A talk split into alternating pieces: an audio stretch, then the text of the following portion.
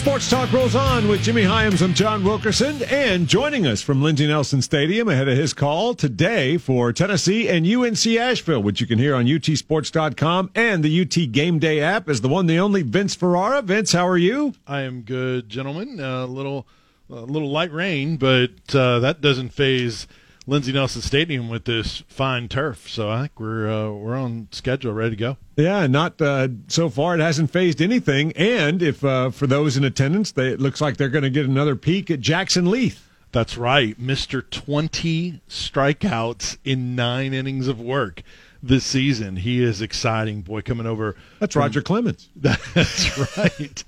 Uh, he is. He's that. He's a serious talent and two appearances, and obviously, you know, as you know, John pitched on Sunday and helped close things out for Tennessee, and got his uh, his first his second win, mm-hmm. and you know, a start and a relief appearance. So, um, you know, just great great performance uh, for Tennessee uh, out of the pen, and when he started, uh, really impressive what we've seen from Jackson Leath to this point.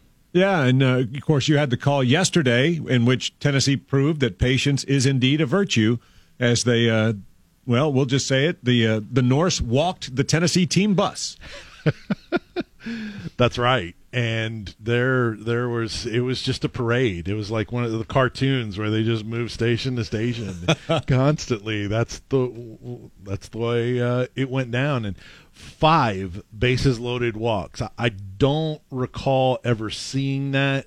John, can can you recall anything like that? Five bases loaded walks and eight walks in an inning may have right. been done, but five bases loaded walks is a lot.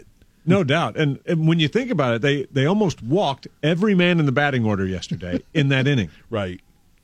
So, I think I did that. yeah, until they called 12. Lee Smith out of the yeah, bullpen yeah. to take Hyams right. out. That was my last pitching effort. Vince, it looks like I know it's early, but it looks like this uh, is a pretty deep pitching staff. It is. We all the guys that we saw yesterday pitch for Tennessee didn't even get a, an opportunity to pitch uh, over the weekend in Round Rock, and all of them performed well. Christian Delishman, and a very talented arm, uh, he went four and two thirds scoreless. He looked very comfortable other than Will Mabry, uh, Ethan Anderson, two way player. He gave up the only run on a solo home run, but then he was unfazed after that. And I think that's a nice little test for a, a, a young pitcher. You give up a, a blast and then you come right back and, and, you're putting setting people down. I think he retired four straight after that. And then Kirby Connell, a guy that you know has ability, he's competitive. Um, and he came back from a, a, a, car accident and he's recovered well. They really like him.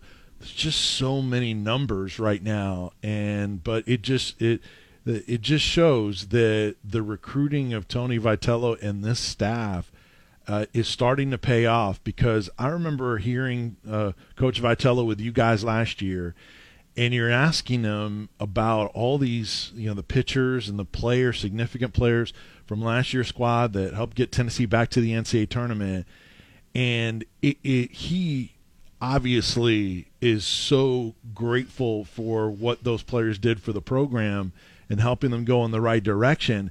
But even then, to me, I could sense a quiet confidence that he knew the potential of what he had coming in. And so far, with the competition that they have among all those all those pitchers, guys trying to find a spot, find a role, and having everything be up in the air. I mean, it, we pretty much penciled in Garrett Crochet as the Friday night starter for this team. We hadn't been able to pitch yet. Told you guys the other day that Coach Vitello did that we're, we're looking at probably SEC play for Crochet. So now here's an opportunity for, for Chad Dallas, who's pitched well uh, in Friday, two Friday starts so far. And now there's the opportunity, like a Christian Delishman who pitched last night. He's a potential starter for this team.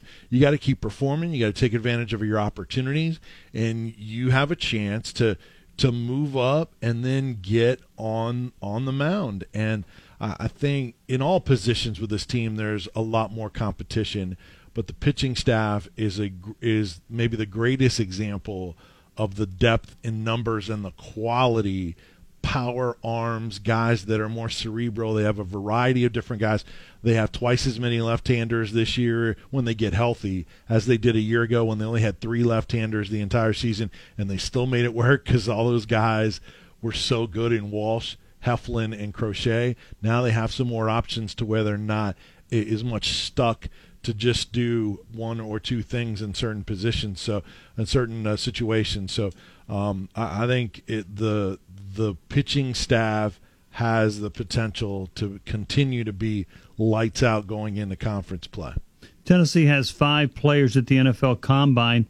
Who do you think has the greatest opportunity to increase his draft value? Well, I, think all those guys, there's importance for them. Now, Darrell Taylor is not going to be able to, to do the workouts. He said, uh, I think that hurts him. He's apparently going to have uh, his own workout to where you know he's still recovering from that stress fracture. Uh, I think that's unfortunate. It, it maybe doesn't.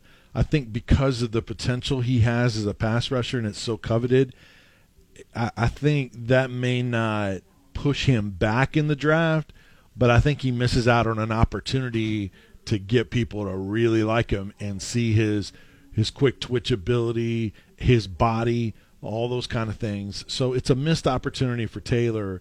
I think Jauan Jennings, uh, he was uh, right there with Taylor in terms of second day guys for the draft.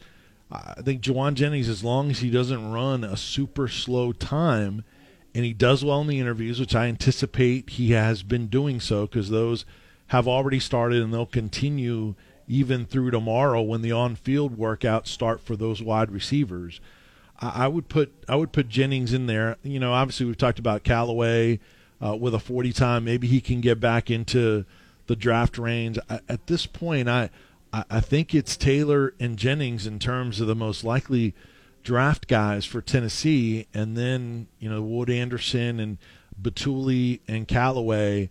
You know, maybe with a good combine they could move themselves in. But I'll, I'll stay with Jennings right now uh, because that 40 time and those interviews are, are are going to be, I think, so heavily scrutinized for him. Vince, how devastating do you think the Vols' loss to Auburn was on Saturday? Well, I don't see a path into the into the tournament, and I know you know some still hanging out hope because of the the teams that are in front of them, the quad ones and stuff. I I just don't see it. I mean, their net isn't very good. They're you know 500 in conference play, and I I, I just I don't think they can make up enough ground uh, to to even get in there. You know, short of an SEC tournament uh, title. So I, I think you know it, it they've they've had disappointing losses before, but I don't think anyone was quite like this one. the The South Carolina game was another gut punch type of game, but but that was different.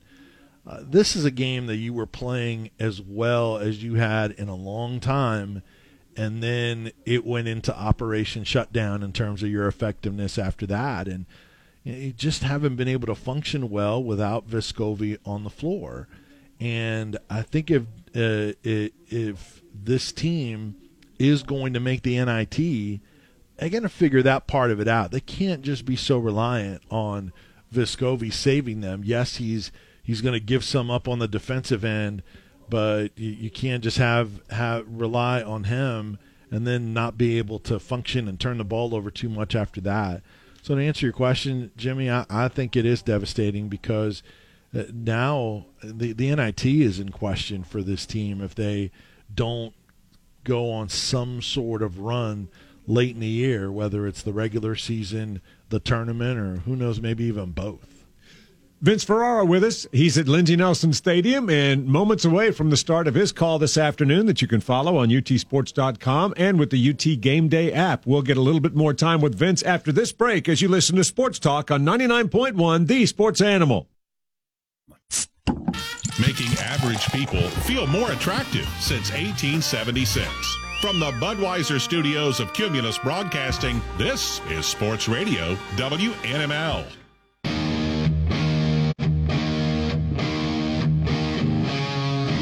Final segment, this first hour of Sports Talk. Final segment with Vince Ferrara, who again getting ready to call Tennessee and UNC Asheville as he joins us from Lindsey Nelson Stadium. You can follow the action, utsports.com and UT's Game Day app. Vince, you take a quick look at the NBA. A lot expected out of the Philadelphia 76ers. And while Josh Richardson has been on the shelf for a good portion of the season, he's back healthy. But now that he's back in the lineup, there's no Ben Simmons. Yeah, and, and there's been a lot of conversation that – the the 76ers are better with one or the other. And I think the numbers have really shown that when Ben Simmons plays and Joel Embiid does not, Simmons plays better, and I think the Sixers have, have played well. When it's been the reverse, without Simmons, you see Joel Embiid playing well. I you, whether you put the blame on Brett Brown or or the development of the players or whatever whatever the reason you, you want to put put for that. The numbers have shown that, and that without the shooting, without the consistent perimeter shooting, they haven't been able to make it work. And Richardson, although he's not a three point marksman or anything, there's or he's not JJ Redick. He's a guy that can hit hit perimeter shots. So it just seems like they have been incomplete all season, and um, uh, you know, obviously disappointing as they were expected to be one of the, the better teams in the Eastern Conference because the talent is there from a from a name standpoint for sure.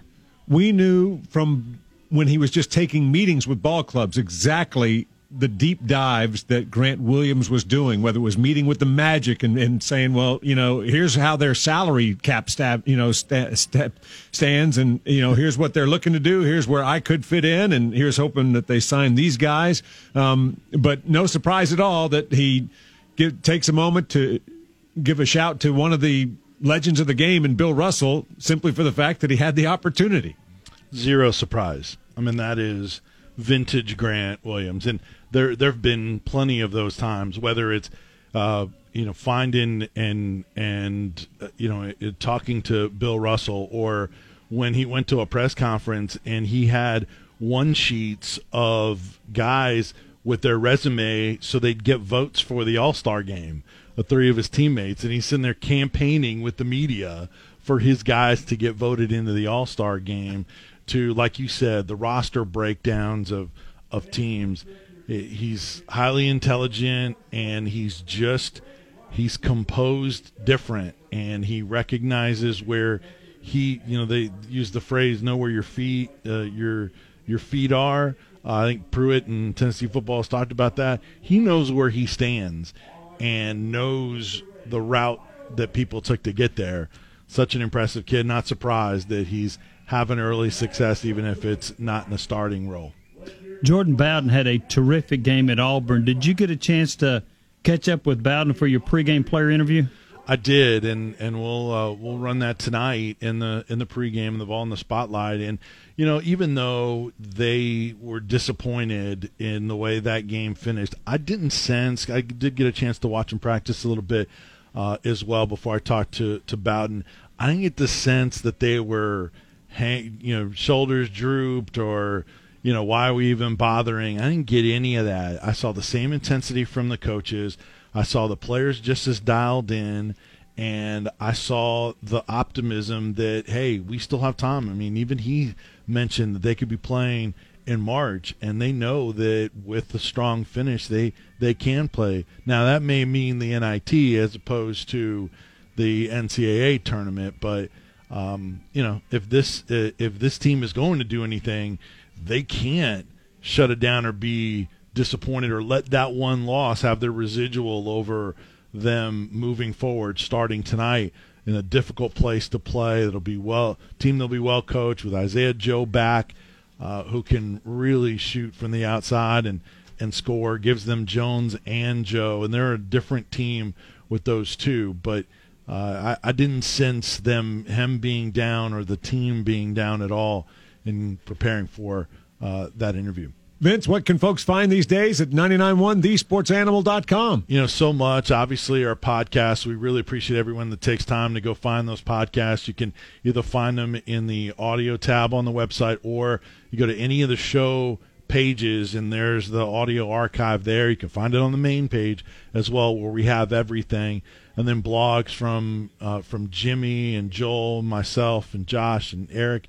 So a, a, ton of content, a lot of national stuff there too. If you want Braves news, if you want Titans news, NFL news, there's so much there. So spend some time bouncing around on the website 991 thesportsanimal.com. Vince, thanks so much for joining us. Have a great call, and we'll talk to you later. Always enjoy it. Thanks for having me, guys. Have a good one. All right. Thank you. And that's Vince Ferrara.